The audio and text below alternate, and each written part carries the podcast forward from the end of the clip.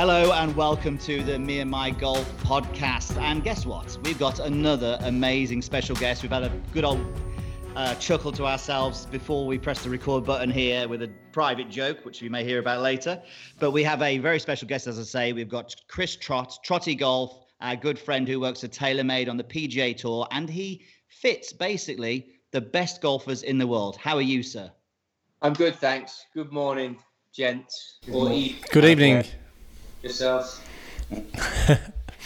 Obviously, we understand that we've got about 50 minutes to get this podcast done, and we've probably got about five hours worth of questions. And you know what the three of us are like when we start talking. So we will do our best to get through this the best we can. And the whole purpose for us really is you obviously are one of the top five fitters in the world, in our opinion. Okay. You're the only one we know, but you are one of the top five fitters in the world for sure. So what we wanted to do is to pick your brains with as many questions as we get asked about fitting, just so anyone listening to this can get some amazing value that can help them with their club selections or their current equipment. And I, I just think Andy, we just get loads of questions on this, so this is going to be really good, isn't it?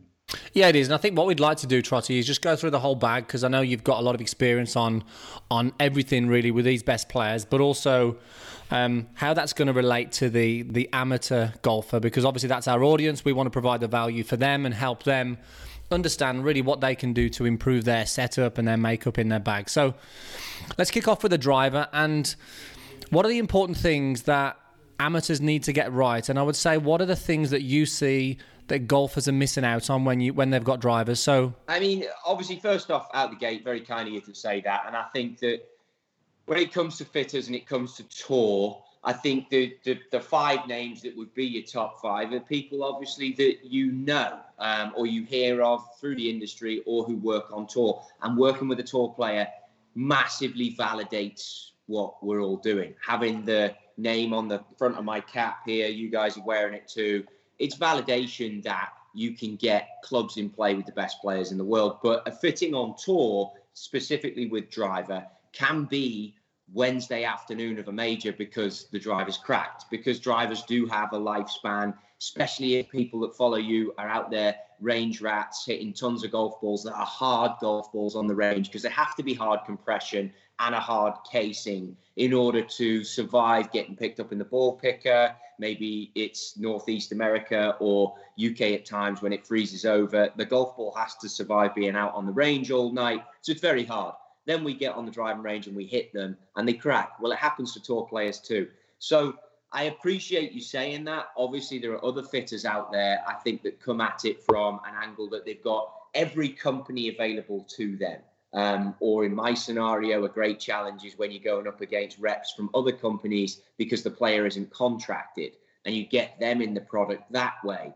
But fitting and drivers, the one thing I would press to people, and I try and educate this through if you look at your videos and you look at how to fix a slice or you delve into it, then the reasons as to how you fix a slice and the five tips that many great YouTube coaches and golf coaches go through um, give yourself space, try not to be steep, fix the grip.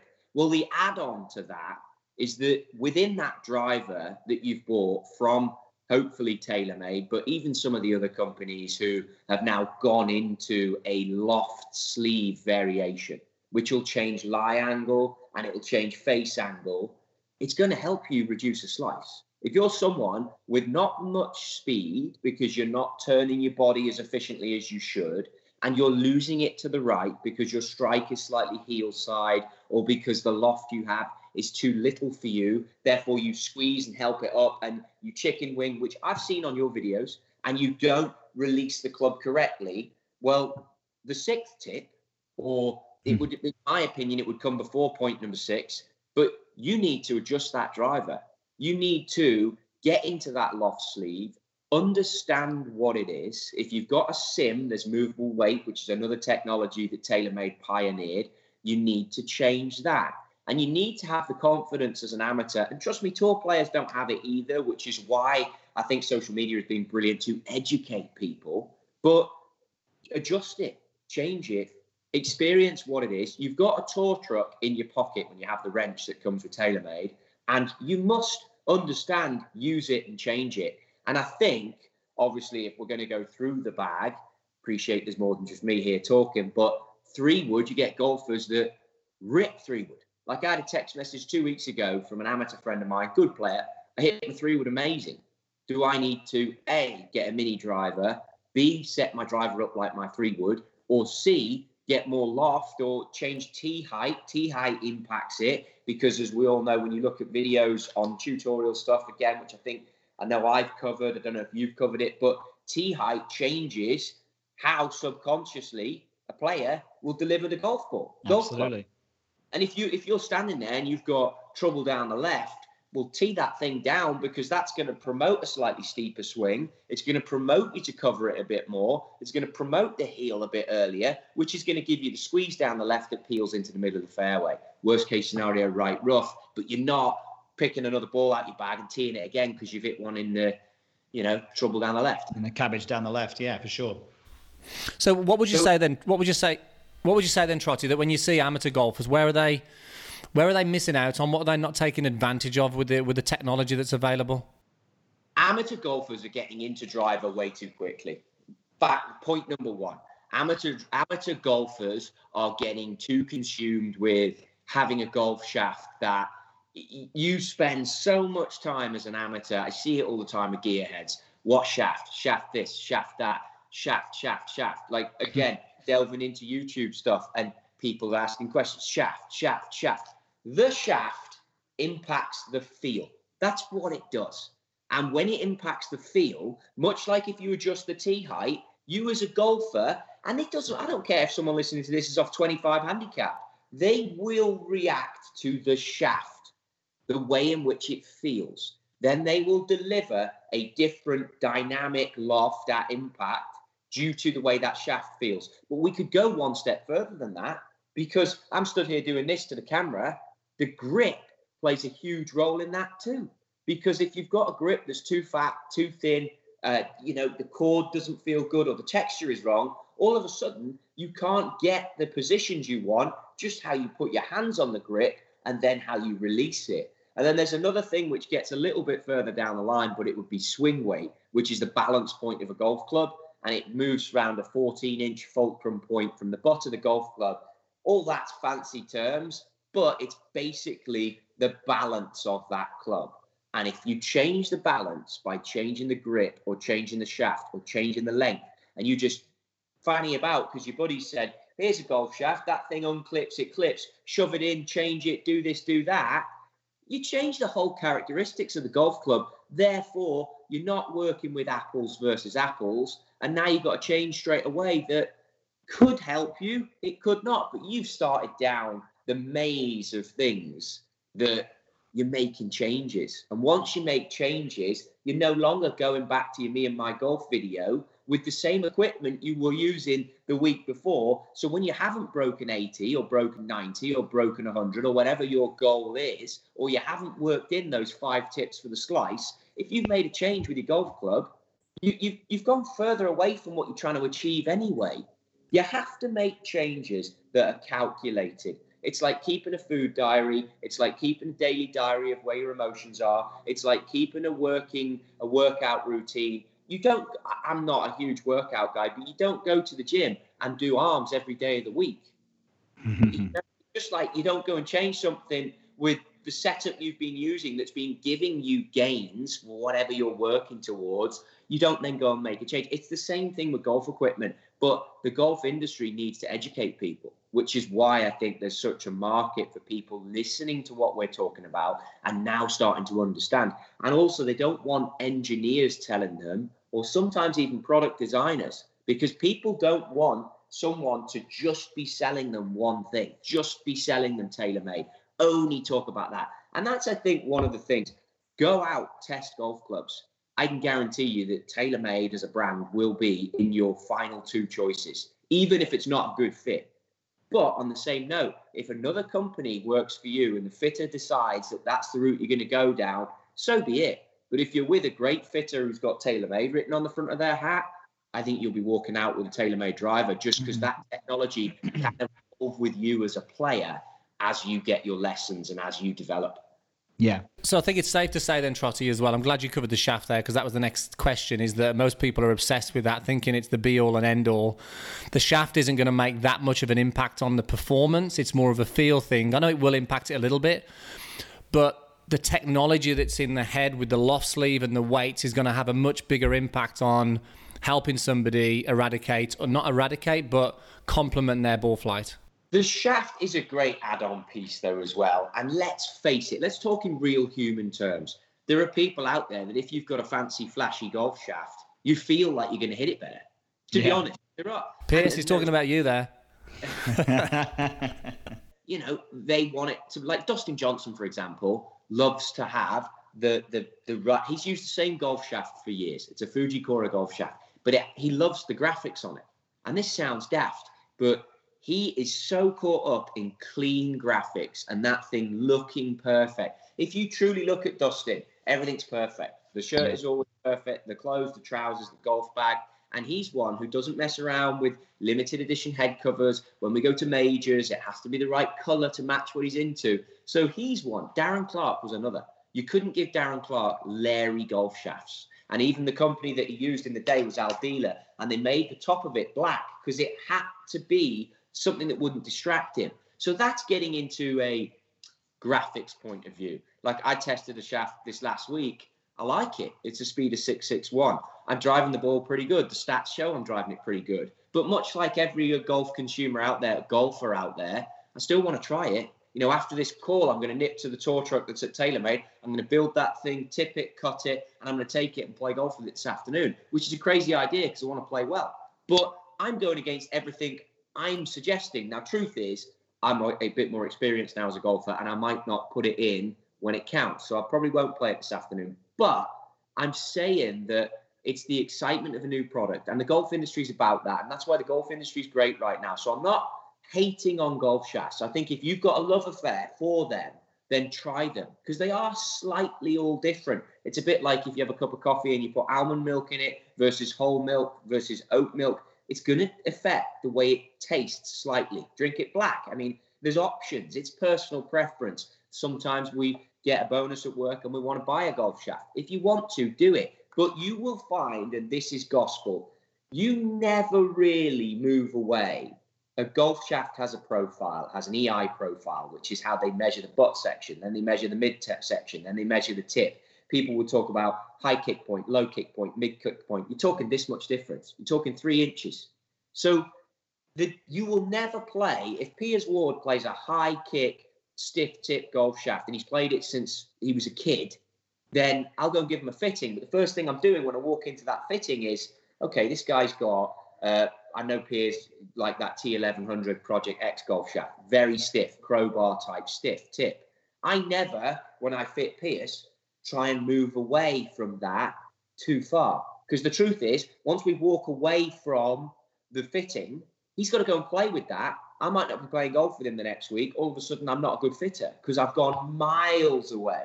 Now, I know from fitting Andy, Andy is plays, I think, a bit more golf than you, Piers, potentially, hit or hits more balls than you.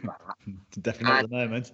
you know, but the point is, I know from history, having played golf with both the two of you over a long period of time. Andy back in the day used to have a ping driver that had quite a soft tip golf shaft in it.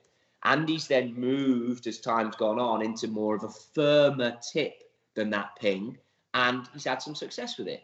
But the truth is, if you can start to play with Andy's speed and delivery, which is quite unique probably for your listener, because Andy's a great golfer, good hitter of the golf ball, strikes the same place consistently. But if you can get into something that's a bit softer, he can then start to turn it over, which then turn it over, move it right to left. Then means you can reduce some spin, which then means you can get some more launch because of the way he's delivering it. If you put less loft on the blade, you'll get more speed. That's a battle that Rory McIlroy always has. He wants to play little loft so he can get speed to the golf ball. Because if you're playing six degrees versus 10, you'll deliver more speed. Tommy Fleetwood plays hardly any loft, delivers a lot of speed.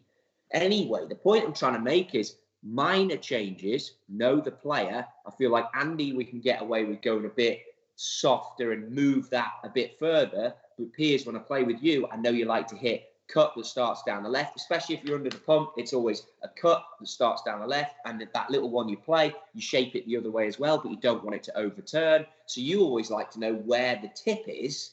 So it, that's why you have it very stiff. Probably things that you guys didn't even think of, didn't even know. But when I'm playing golf with you, or when I'm fitting either of you, I know the full picture. Now, the challenge that a fitter has, or the, the listener has going into a fitting, you need to get all that information across in maybe an hour fitting with the consumer. Yeah. So you've got to ask. And again, fitters need to be educated. You've got to ask a lot of questions. You've got to ask the right questions. You've got to let that person, if they want to try a UST LIN-Q because it's purple, let them try the LIN-Q. But if it's not right for them, have the confidence to throw something else in that gets them in that area. And I think that kind of hammers down shafts. I think you've got to keep people in the family of where they like the feel of because it is feel. But then I think you've got to look to do because if you change the degree of loft on the head, you'll have a lot more impact than if you're trying to change someone who's moving the club and feeling the delivery. But the only thing that makes me skeptical on iron shafts is when I go down the list, and I, I looked at an article from Golf WRX the other day, and it was top 10 um, proximity to the hole irons, and it was the iron shafts they play. Dynamic Gold X100 still is the majority of the golf shafts played in the top 10 guys, proximity to the hole. That says a lot. The Modus shaft was in there, the Nippon, but you know, I look at that as a good player and I'm thinking, geez, X1 has been out since the 80s. yeah, yeah. And it makes you think. Now, my job obviously is to question everything, and I've got a new set of golf shafts in there from Project X that I'm going to try, but they're coming at it from a history of making the best steel shafts in the game. But I'm telling you now, if someone takes some golf shafts and they don't have the right head weight, which impacts the swing weight, or they put mid-sized grips on or cord grips on when they've had a regular grip on there, all the last five minutes of this podcast goes out the window. Yeah, of course. You're then changing everything. Yeah. And I, that's uh, so my conclusion would be don't make big changes. Don't just go and buy a new golf shaft because emotionally you think you want the flashy thing that you've seen Rory McIlroy using or whatever it may be. Which, for the record, he's using a Kuro Kage, which is or a Tensei golf shaft. He flips between the two. One of them is a little bit stiffer than the other one. So guess what? When he's playing well, his confidence is up, he's absolutely flushing the thing. He's in the Tensei, and when he's not feeling it, he's going back to the comfort blanket of a Kuro Kage, which is a two or three year old golf shaft, which I'm hmm. sure Mitsubishi sit there and a bit like, geez, you know, we want to discontinue this golf shaft, but we've got the best driver of the golf ball, arguably in the world, playing it.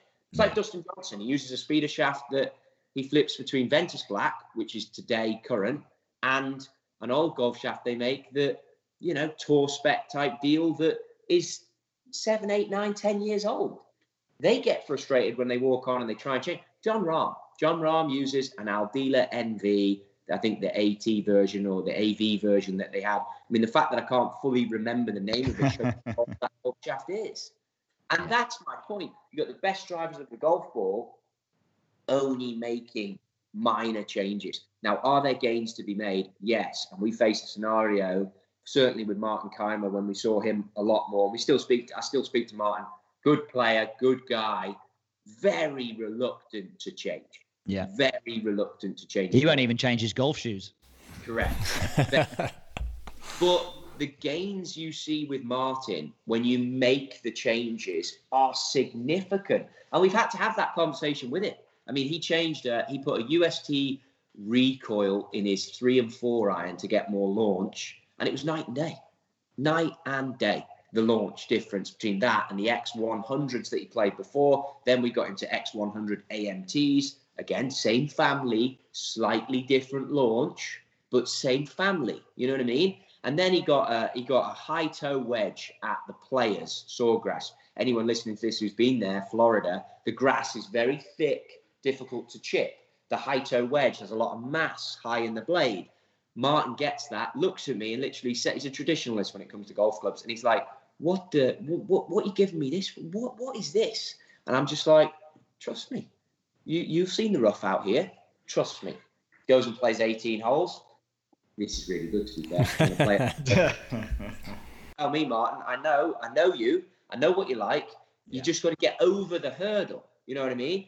And that's the that's the thing. You see it there with players like yourselves and Kaymer, and even the person listening. You've, there's a there's a boundary with clubs you've got to get over. We all have to be open to trying new technology, but on the same note, we all have to believe in ourselves that the decisions we've made to get us on our journey to this point actually have been beneficial, and that's why we're at this point. Now, occasionally, yeah, you have to go down a rabbit hole, and it, we see it in day to day life. Try something else, try and do something different, go and work on that. But ultimately, you got this far by doing what you've done to this point. Is yeah. where that makes sense. Okay, okay. Well, let's get through this because we've got something to go through. We're only on, we've just One done down. drive run that's taken us 20 minutes. So let's see what we've got here on these. so we've got, now that we've found out that all you're doing is playing around with some shafts and going playing golf, we've got three hours. Come on, let's go. but let's go into fairway metals and hybrids because this is obviously crucial for golfers. So I would say that the biggest issue that I have, and I know Andy's the same, someone will turn up for a lesson and they've got a collection of fairway metals and hybrids and some of them are doing the same job and there's a job that isn't being done by the fact the gapping is just all wrong. And the biggest one for me is a golfer trying to hit a three wood off the ground is actually very difficult and they're much better off for a five wood but simplest way you can how should someone go about gapping their fairway metals other than getting a fitting golf course what golf course do you play what do your I, I can't preach this enough and may be victim to what I've just answered. I only know three forms of keeping statistics. One is pen and paper, which I did when I was about 15. Two was CD-ROM that I was given that was Stroke Saver. I don't know anyone listening remembers Stroke Saver. Remember they made yeah. CD or CD-ROM or something. Yep. It was one floppy disk. That's the second one. And the third one, because I basically hadn't played golf for over a decade, and now I'm big time getting back into it, is My Round Pro, mm. which is a TaylorMade platform. I'm going to leave it there. I don't want this to become a My Round Pro pitch. But if people are keeping their statistics, much like the food diary, much like the gym workout routine, much like the daily diaries, you then have a 30 day benchmark, much like a Whoop watch, much like iPhone, iWatches, whatever. You're going to have a 30 day benchmark that is going to tell you if you play golf three times in 30 days that that three wood that you're carrying is no good because you'll have kept stats on it or it's good. The next thing you got to decide do you want a second cannon off the tee, which is what Jon Rahm does? He has driver, which goes really far, and then he has three wood that goes pretty far. That's the way he does it. Then he puts in a five wood, changes it for golf courses that he plays on. Are you able to hit a three wood off? Are you weak with driver? So you, therefore you need a three wood. Maybe drop the driver first off. And then, you know, that's how I'd start the process. What are you looking for? Because the stats will tell you from the every shot count books and from our analytics people, driver far down there, 15 yards further on than your three wood in the rough is going to give you a better chance of making birdie than if you are first cut of rough, than if you are middle stripe and 15 yards further back, hitting two clubs more every single day as a hole. So you, I don't think you need if you reach a level and you can hit driver and you can hit three wood pretty good. Don't you don't need a strong three wood. You need a strong three wood if you can't hit the driver. If you're a bad driver, yeah, yeah. Then it moves into five wood, seven wood, and that's where I base it on golf course. So, for example, I carry when I play a short golf course around here with my buddies, and we've only got a limited time to go play it, I carry four wedges because I'm not a great wedge player. And then I have a huge gap between three iron and three wood because there's no tee shots there or second shots yeah. where I need two iron, one iron, hybrid, five wood, four. I don't need it. And then when I go and play other courses, if the wind is a certain direction and I get in the parking lot before car park and I'm like, okay, I need that hole number 10, which is pointing this way, the prevailing wind is off the ocean. I'm going to need five wood. So then I take the three wood out and put the five wood in. So you're making these decisions all the time. And then I can throw in a 54 degree wedge and then drop two wedges. But golf course where you play is the simplest answer as to choosing your bag setup. Obviously, then your level of play. If you cannot hit the driver, leave the damn driver in the car. Just take the strong three wood and then, really, if you get super good at dealing with golf equipment and really understand it, take a Sim 5 wood, they have the loft sleeve on it, turn it all the way stronger. Now you got a forward that can do many things. Yeah. And that almost is the way to go. Obviously, rescues, Sim Max Rescue in there. It's a fantastic club. I think, especially if someone doesn't have the speed to get the golf ball up in the air. But some golfers do have speed and they go left, and that becomes a challenge. But where this transitions nicely into, which is certainly something for anyone listening who's maybe a Southern California based person, or they're in the South in the US, and you have the grain in the grass, or you have Kikuyu, or you play links golf in the UK, lies get very tight. I would push people then to just go out with those four or five different three woods and five woods and rescues that they've got, go to the chipping green and start to putt with all of them from the fringe. Start and then go five yards back and give yourself some nasty lies and start to see how that five wood rescue and three wood you might have to arm lock it because obviously they're 43 43 and a half inch golf shaft on a usga ruler but start to hit putts and stuff with it. All of a sudden you can gain a wedge. And then it's like well that three wood i've got is fantastic for Yeah. chipping from two yards away. When i want to pot it there's too much rough that can make a decision and you have to think about it as a rounded set of tools. All the answers are there when you watch the golf and watch on the TV. Why is Tiger Woods pull out three wood to putt from off the green? Why is Justin Rose do it? Because obviously a good tool to have. I mean, they're giving you the answers. And it's not really that difficult to stand there, lock a three wood against your hand like this, and do this with your shoulders. I mean, we could make a YouTube video on that, and there you go, job done. Two minutes, job done. Subscribe, follow me, and my golf. hey Andy, that, that's seven minutes. Let's cut him off and go into irons. Yeah, let's go. We've got to wait for a pause. Right. Great stuff, though, mate. Hi everyone, Andy here, just letting you know about something that we've created just for you. MeandMyGolf.com is our membership platform that we believe is the best resource out there to improve your golf. And one of the questions that we get asked all the time is what's the difference between YouTube and the website? And the main difference being is that sometimes people can get lost in content on YouTube and not really having a clear structure or plan of where to go. So we wanted to create something that was was really going to help golfers.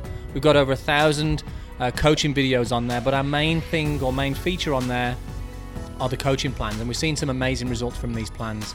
And these are basically carefully designed plans on all areas of the game so you don't have to think or worry about what to do. We tell you exactly what to practice each week and whether you're looking to break a certain score, fix a slice, improve your putting or short game, we have a plan that will suit you.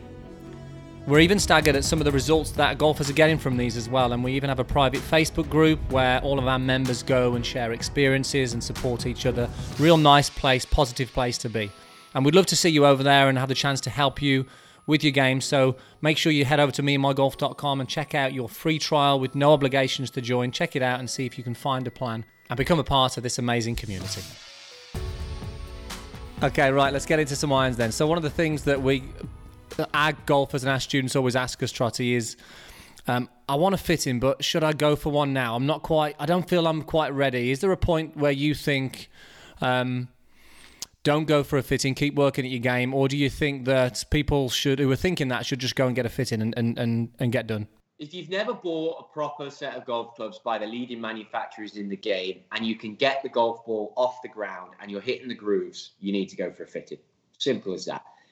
If you are north of six foot, I'd suggest you go for a fitting before you even get going. And likewise, if you're smaller than five foot five, I suggest you go for a fitting before you even get started. Now, before the jokes pile in, I'm referring to, gentlemen, people of my height and also junior golfers. That is uh, something I'm very passionate about. One in the and same.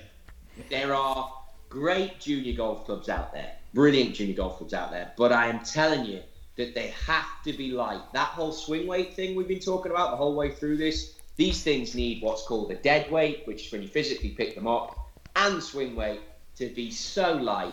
And they also need super skinny grips on them and just not too long because at the end of the day, you know, you see the kids and they they can make great golf swings, but it doesn't stop. I mean, I can't even get there until the thing is like all the way around there. And the fact that kids then, some of these great kids you see around golf clubs, from over here somewhere, return the club and then hit the centre of the blade is just all credit to the talent that they clearly are showing for the game. There's a lesson for all of us in there that don't get caught up in this, this, this. Just hit it, have fun. But I think that with the kids, they've got to seek out some fitting advice or you know the websites that sell the US kids stuff and things like I'm talking from a really young age. Yeah. They're pretty they're pretty thorough.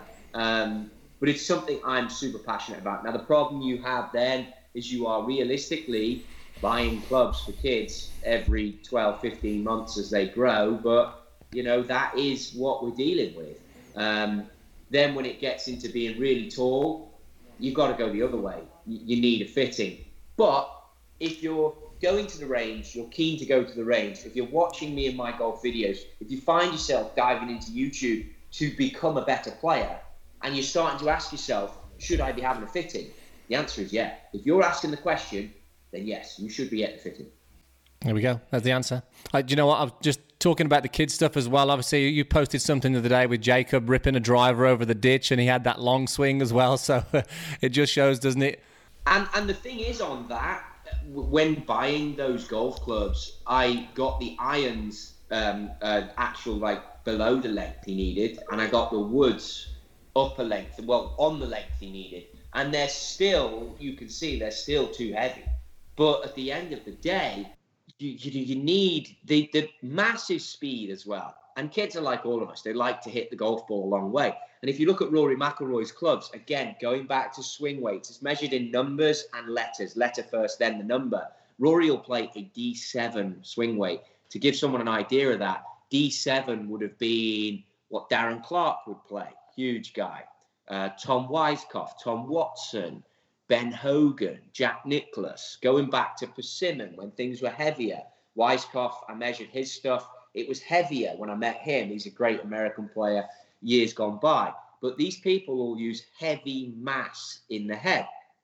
Then these days, there was a spell that players would go as light as D1, D2.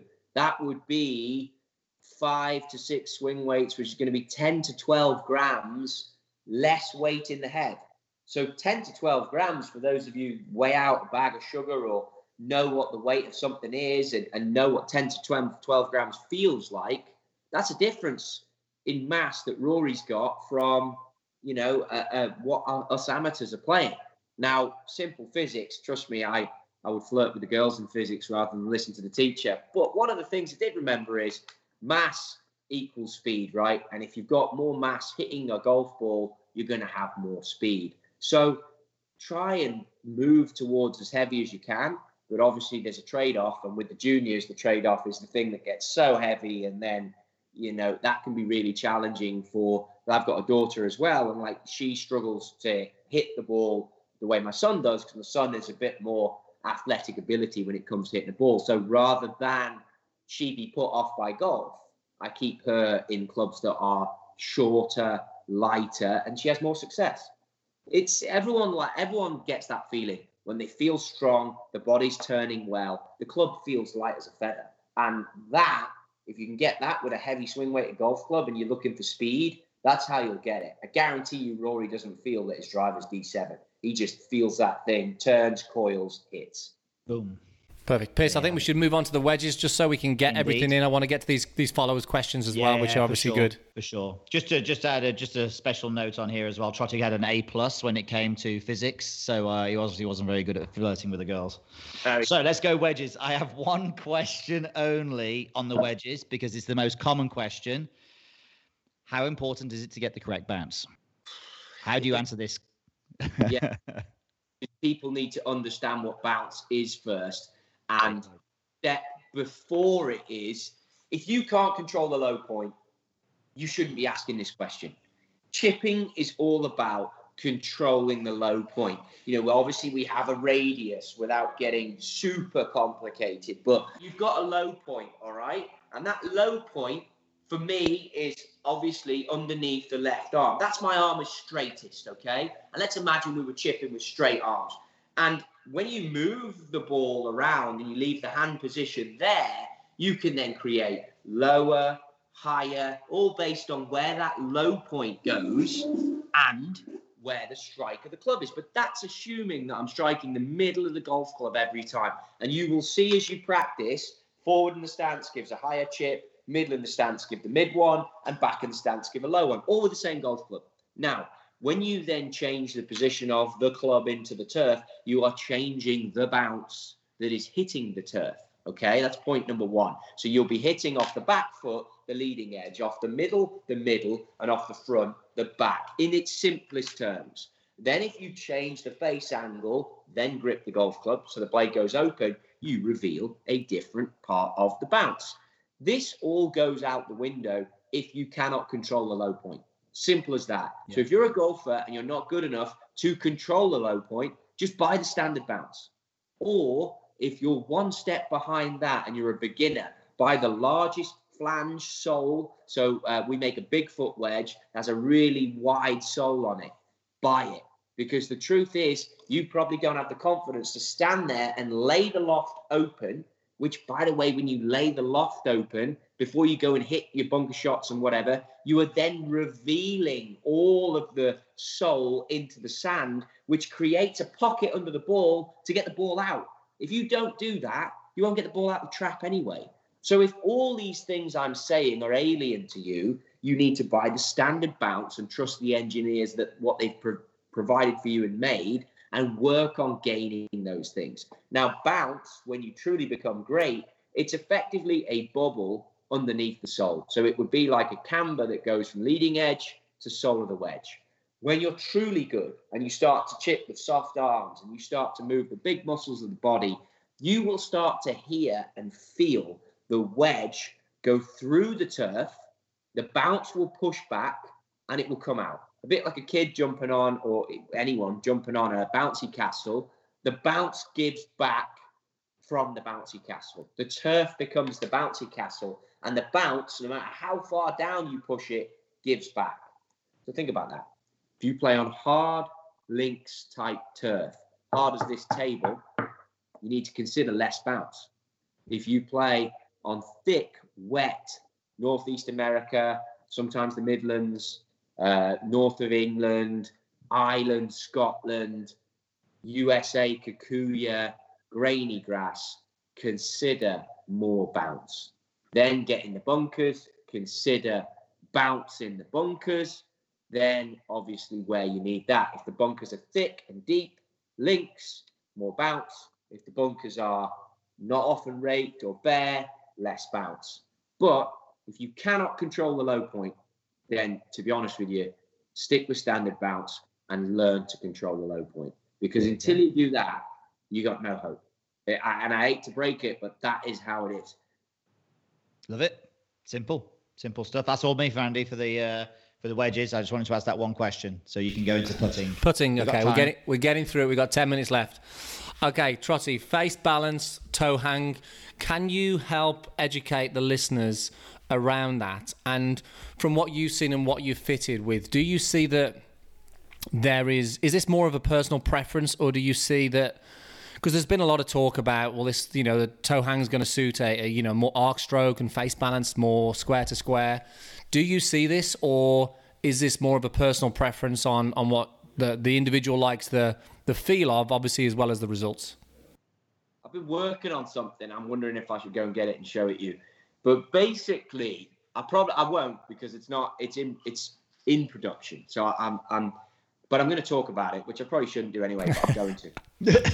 basically, I went on a path about 12 months ago to get an understanding on tour who plays face balance, who plays toe hang, who goes plumber's neck, which is let's talk in our gener. It's a Ping Anser neck. I don't care what anyone says. Someone might be. It's a Scotty Cameron Newport neck.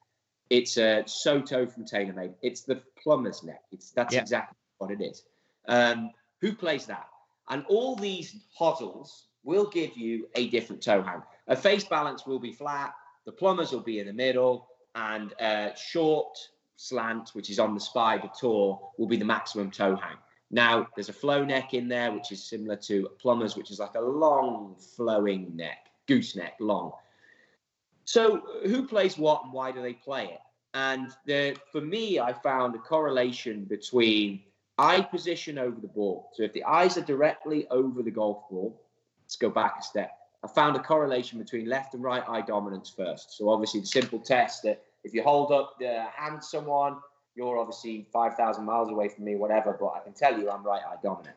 Um, that then would tie into a bit like Jordan Spieth, how my axis of my eyes, Spieth puts like this. I'm a bit the same. Nicklaus was like this. Yeah. Now, anyone who's left right eye, ear closer to the left, uh, right ear closer to the right shoulder. If that's uh, if you're not watching this, correct, yeah, yeah. And then anyone then, like I found left eye dominant guys, Alex Noren, Shane Lowry, just again asking round, would get their eye over the golf ball much easier, and they'd also be that I mean, Fitzpatrick left eye over the golf ball. And he was a bit of an outlier because anyone who was left eye over the ball tended to be face balanced. And anyone who was left eye dominant, like Fitzy, has so much toe hang, it's a joke. And he was using the toe hang putter. But he's a great putter. But what I found is, is that anyone who's right uh, was getting more and more right eye dominant and the head was getting inside the path of the ball tended to use more toe hang. And anyone who was bordering towards neutral or at the front, like I had no one using a face balance putter if their eye was inside the ball and back, basically. They were all using toe hang, which would make complete sense because at the end of the day, you're then wanting to release the putter, and toe hang gives you release. Um, so that's how I would go about without seeing somebody. That's how I would go about trying to get them fit. I'd be like, what eye dominance are you? Most people can tell you that. Do you like your eyes inside the ball or with a mirror? You can tell us that. Do you like your eye over the ball or behind it and back? And that would then start me on the path of, okay, this could be the putter toe hang that I would put you into. Now, there are putter coaches out there who will talk hocus pocus, magic, and all that, and then tell me that I'm completely wrong. But you know what? I'm going off asking a pool of players that I believe are the best putters in the game.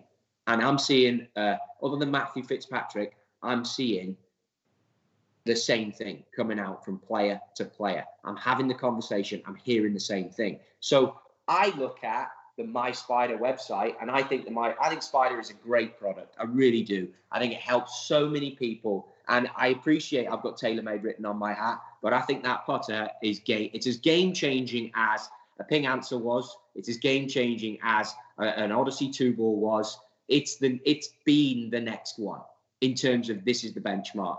And why do so many people on tour gravitate towards the short hosel on that putter? And the simple reason is the guys playing it have their eyes inside the ball and back a little bit, and usually are right eye dominant. But if you're left eye dominant, I think you can get away with picking. You have a wider option to choose from. And I hate the fact that people go into a PGA golf store or wherever they go and they basically just get the putter, pick it up on the carpet, take a 12 foot putt, which you probably have if you know your analytics. A 47 is it or 37% chance of making yep. 12 to 15 feet? I think is 37% chance. You have 37% chance of making that putt anyway, and now you're going to stand there and start wafting it down the green. Just completely wrong, and could be in the wrong putter. And length dictates all of this as well. You need to get stacked. You need to get your ankles and your knees and your hip bones and part of your vertebrae all in a good spot and all aligned and get it all stacked like a foundation of a house. And when your hands fall into the middle of your thigh, well, that's the length putter you need to be playing. And if you're playing longer, you then start to manipulate. Now, you might be like I have a slight scoliosis in my back, I'm a bit this way. So for me, left hand low gets everything in a way better position. So you have to figure out what neutral is for your shoulders, what neutral is for your length, and go from there. And I think the summary, like I say, is where you are over a mirror puts you, for me, in a category of putter toe hang you should be playing. And then after that, I'll just say, watch this space because I'm working on it. There you go. Glad Next time we come over, you can show us what you got then, Trotty. Hopefully, it's not too long can, away. Yeah, it'd be interesting when you get that up and running. It'd be good to obviously convo on that and uh, maybe do some content for sure. Definitely. Andy, shall I go into these some of these questions? Yeah, get into the followers' questions. Yeah. Okay, so I'm gonna go. I've got, a, got quite a few here, but I'm gonna go with the ones that I think are gonna be really quick, powerful. this quick fire. As yeah, relatively quick fire if we can. So this, this one might not be. So Matty Senden, how would someone with not a lot of knowledge know if they are being fit correctly? Because you can overrule it as a player. If it doesn't feel right to you, then chances are it's not going to be right once you leave wherever you are. The problem is, is that the Kingdom facility is fantastic, and say the Belfry in England, nice facility. Queenwood in England, nice facility. But you're going to go there, and it's not your usual environment. That, for one, changes it. So what happens if you either have the day of your life and hit it great on there, or the fitter doesn't make you feel comfortable and you hit it terrible? You know what? You probably need to go away and come back again. It- it- you've got to be your own best judge. You've got to be prepared to overrule something. If you're adamant you want the bright orange golf shaft, you probably need to really consider trying to get into that. Now, it might not be the best one for you, and you've got to give the fitter a chance, but they should be able to prove to you from the data they are showing you that the club you have in front of you, after you've got and gone through the fitting, is better than what you turned up with. They should be able to do that. The other thing is always look for a ball flight, always look for what a good ball flight is, and try and use premium golf balls. If you're not using premium golf balls, even to finish off your fitting, like I would always go through a fitting when I was commercially fitting years and years ago, and I'd finish it off with six or seven good golf balls. And there's a TaylorMade just put a video out with Gareth Bale, the soccer player, getting a fitting. And you can, I'm doing it. And you will realize when you watch it, Pete, I talk a lot, much like I have in this podcast. I like to talk, but I talk a lot through it. But the point is, I'm trying to get the guy having the fitting, bless him, who's a great golfer, to understand that, yeah, there's a camera there. And I appreciate this isn't a normal scenario, but let's try and feel like it is. Let's hit shots and I make him have a break. I make him relax. I make him do some stretches, come back into it. We create a shot, and then you go again. And I think you must always try and create shots when you have a fitting rather than just lash golf balls down the range. And be hard on yourself. Be a good judge because you're the one who's going to part with the money to buy that thing. It needs to be right. Absolutely. Love that. Okay, Kevin Preston, how often should you check your fitting or how often should you have a fitting? My game is continually evolving with practice. So his technique's changing. How often should you have a fitting? I think once a season if you can. If money's not an object and you can afford to do it, and you should go in there sometimes. Like I did a fitting with Michael Gligic off the PGA Tour last week, went armed with a bunch of stats. We changed not one club. It takes a lot to do that. Yeah. To be fair. you got to be a good fitter to stand there and say, I think what everything you've got is money. Yeah. And he, we built him a three wood. We changed the three wood, I think. And he left and uh, he sent me a text and said, like, obviously I had the stats, which goes back to keeping a diary of it all. Yeah. But he said, I think that was probably like one of the best fittings I've had. And I was like, well, sometimes you just need to hear that you're on the right path. Yes. And we were very close to changing some iron shafts, but the gains weren't there. And, you know, that's what you have to look at. Are the gains there? You know what I mm. mean? And I think for the consumer, they have to keep on top of when products are moving and when products get released. I mean, Titleist have just brought out a driver. If you're interested in it, go try it. Truth hmm. is, I think if you have a fitting and it goes up against the TaylorMade, I've not tested it, but I would imagine it wouldn't win because I've seen what goes into the TaylorMade ones. But obviously, every season or every two seasons, companies have a time when new products come out. And I think you need to try it for your own good and take the information that's out there and make your own decisions. But if you've got a good fitter doing it, then TaylorMade will always be in the bot in the last two, always. Cool. Like it. Okay, this is a good one. Mr. Aff. Uh, if you already have a full set of clubs, he has a full set of TM M6s. Can these still be fitted? I, I know. I know some other people have asked as well. What are my options if I find out that my existing set don't fit me? They can be. Um, you're getting into a situation where if the shafts need to be extended or cut down, that'll change the swing weight. So you need a good club repair guy for that. The other thing is, if you've bought a set of M6s, would be deemed as, um, you know, entry level golf clubs, 15 to 30 handicap golf clubs. They can take you lower if that's a preference that you like, But once you have golf clubs that are a cast material like that, very difficult to bend them, Yeah. very difficult to move loft and lies. Um, which is really what you're getting out of a fitting. You may need to change your loft, you may need to change your lies, but you know, understand that something that is very strong like that, sometimes you need to order them. If you're moving more than two degrees either way, you need to order them in uh, a different lie angle. Okay. Good. Good. Good. Good. Um, will MS12 is flex of shaft completely down to swing speed? No. Yes and no. Once you're good enough to feel it and know what the feel is and know what you're looking for, then I don't think it is. If you're at a stage where you're not hitting the center of the blade, then you can actually base the flex of golf shaft you play off the speed you return a seven iron, club speed. So, you know, if you're 90 to 100, you're going to be regular, 100 to 110. So 90 to 100, you're going to be stiff. 100 to 110, you're going to get into more the X flex stuff.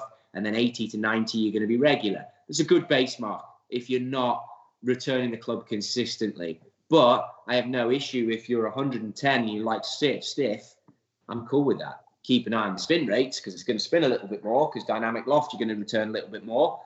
Spin rates would be ball spinning. And the, the general rule for that, if you've got that, it changes with speed. But the more spin you have, you can get away with that if you've got more speed because then it changes descent angle because spin creates a steeper descent.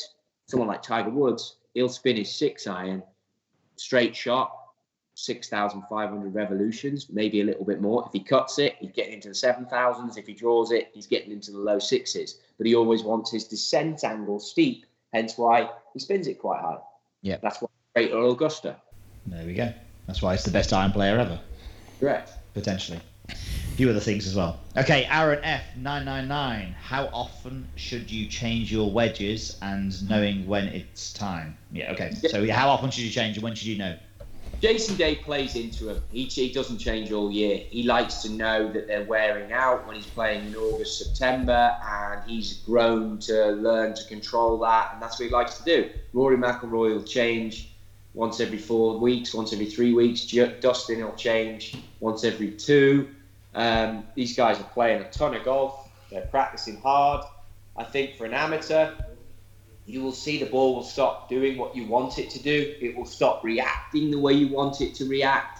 And I think that's when you need to change it, when that happens for you. Obviously, that all depends on how many balls do you hit, how often do you practice, how many bunk shots do you hit, because bunkers will wear it out more, how many full shots do you hit. You will see the ball will not react the way you want it to react. Now, to get spin on a chip shot, a pitch shot, and a bunk shot, again, it all comes back to strike. If you're not striking it well, it ain't going to spin anyway. So, understand that water on the green, water in the rough, water on the face, that will impact how much it spins, all of those things. Plus, do you really want spin? If you're playing at a golf course going into the winter months in the UK, greens are going to be soft. Do you mm-hmm. really want backspin if the greens are going to be super soft? I know that Rory, when he goes and plays Wentworth for the flagship event on the European Tour, doesn't like new wedges at Wentworth No. because they spin too much.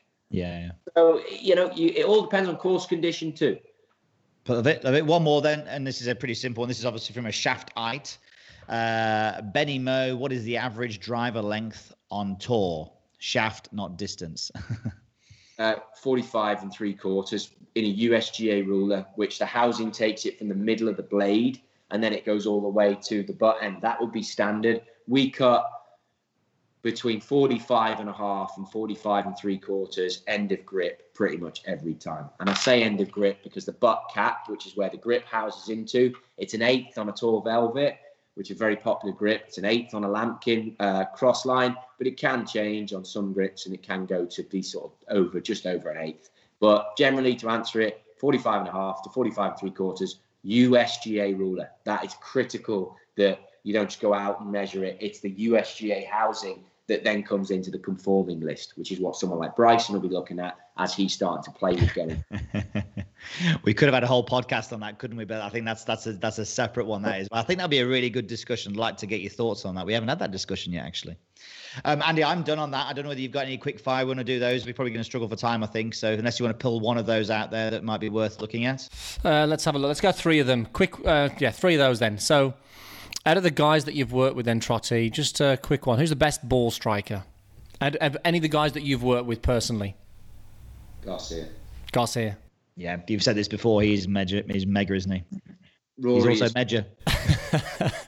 Rory- Rory's, Magic. Rory's fantastic. Dustin's fantastic. Hands down. They're all fantastic. Yeah. But Garcia is it's amazing. It's not Matt Pretty Blackie. Not 63rd in the European Tour Order of Merit. 73rd. Matt, uh, definitely not Matt. Matt Blackie, if you'd have said to me who gets the most out of the least talent, then I said that. I've got. I- I'm just excited that we got him, we got him appearance in the podcast. That's all. Um, okay, a couple more. What's the What's your favourite driver? TaylorMade driver. What's your favourite one? I could answer my favourite three wood is that green rocket balls, the white with the green. That was just magic. The fact that you could hit a Ridiculous. rocket balls three wood 17 yards further than what you were before, and it was true. was So I tried that. I tried that at in Hong Kong when we played Fanling. Oh yeah. Yeah. Unbelievable. That's when it was out, wasn't it? It was unbelievable that club. But the driver was difficult because if you take a driver, I, I think I like them for different reasons. If you take a driver and you go back to, so I started with uh, 510, 540, 580. That was my deal when I started. All of a sudden, then we've got R7 quad. I mean, that was amazing. You could stand there and change all these weights in the head. What a great driver. But if you had an R7 quad today and you compared it to a sim, it would be inferior. But an R7 quad was so good Game And then- changer. forward from there and you get into I think it was SuperTri that might have been the first one with the flight control sleeve. I mean, we were we were stratospheres ahead of anyone else. Now you've got a driver with movable weights and it's got a, a sleeve on it that I can change. I mean, you're just miles away.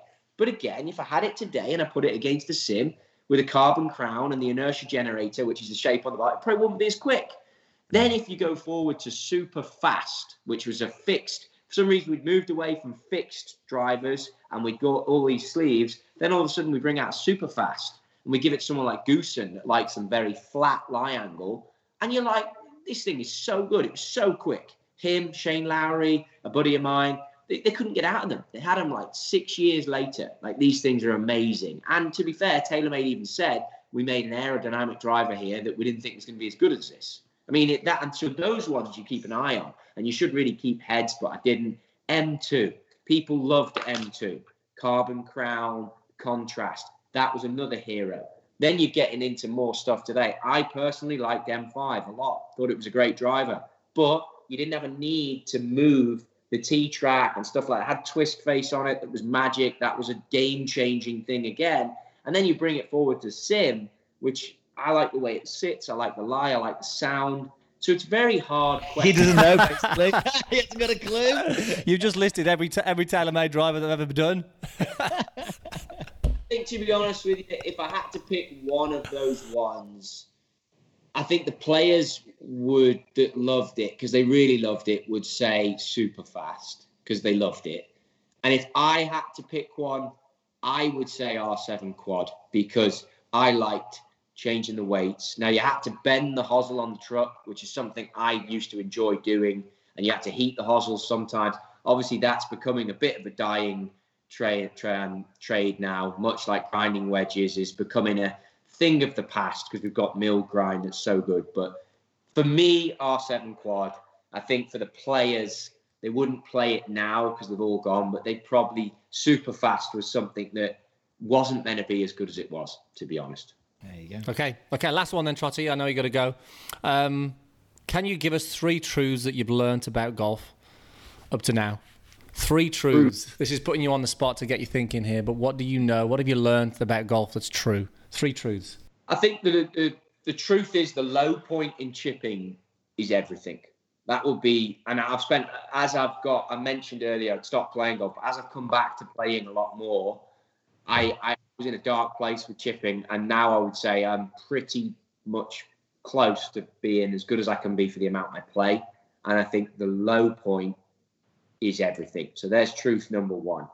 Um, I think loft on the blade throughout the bag is everything.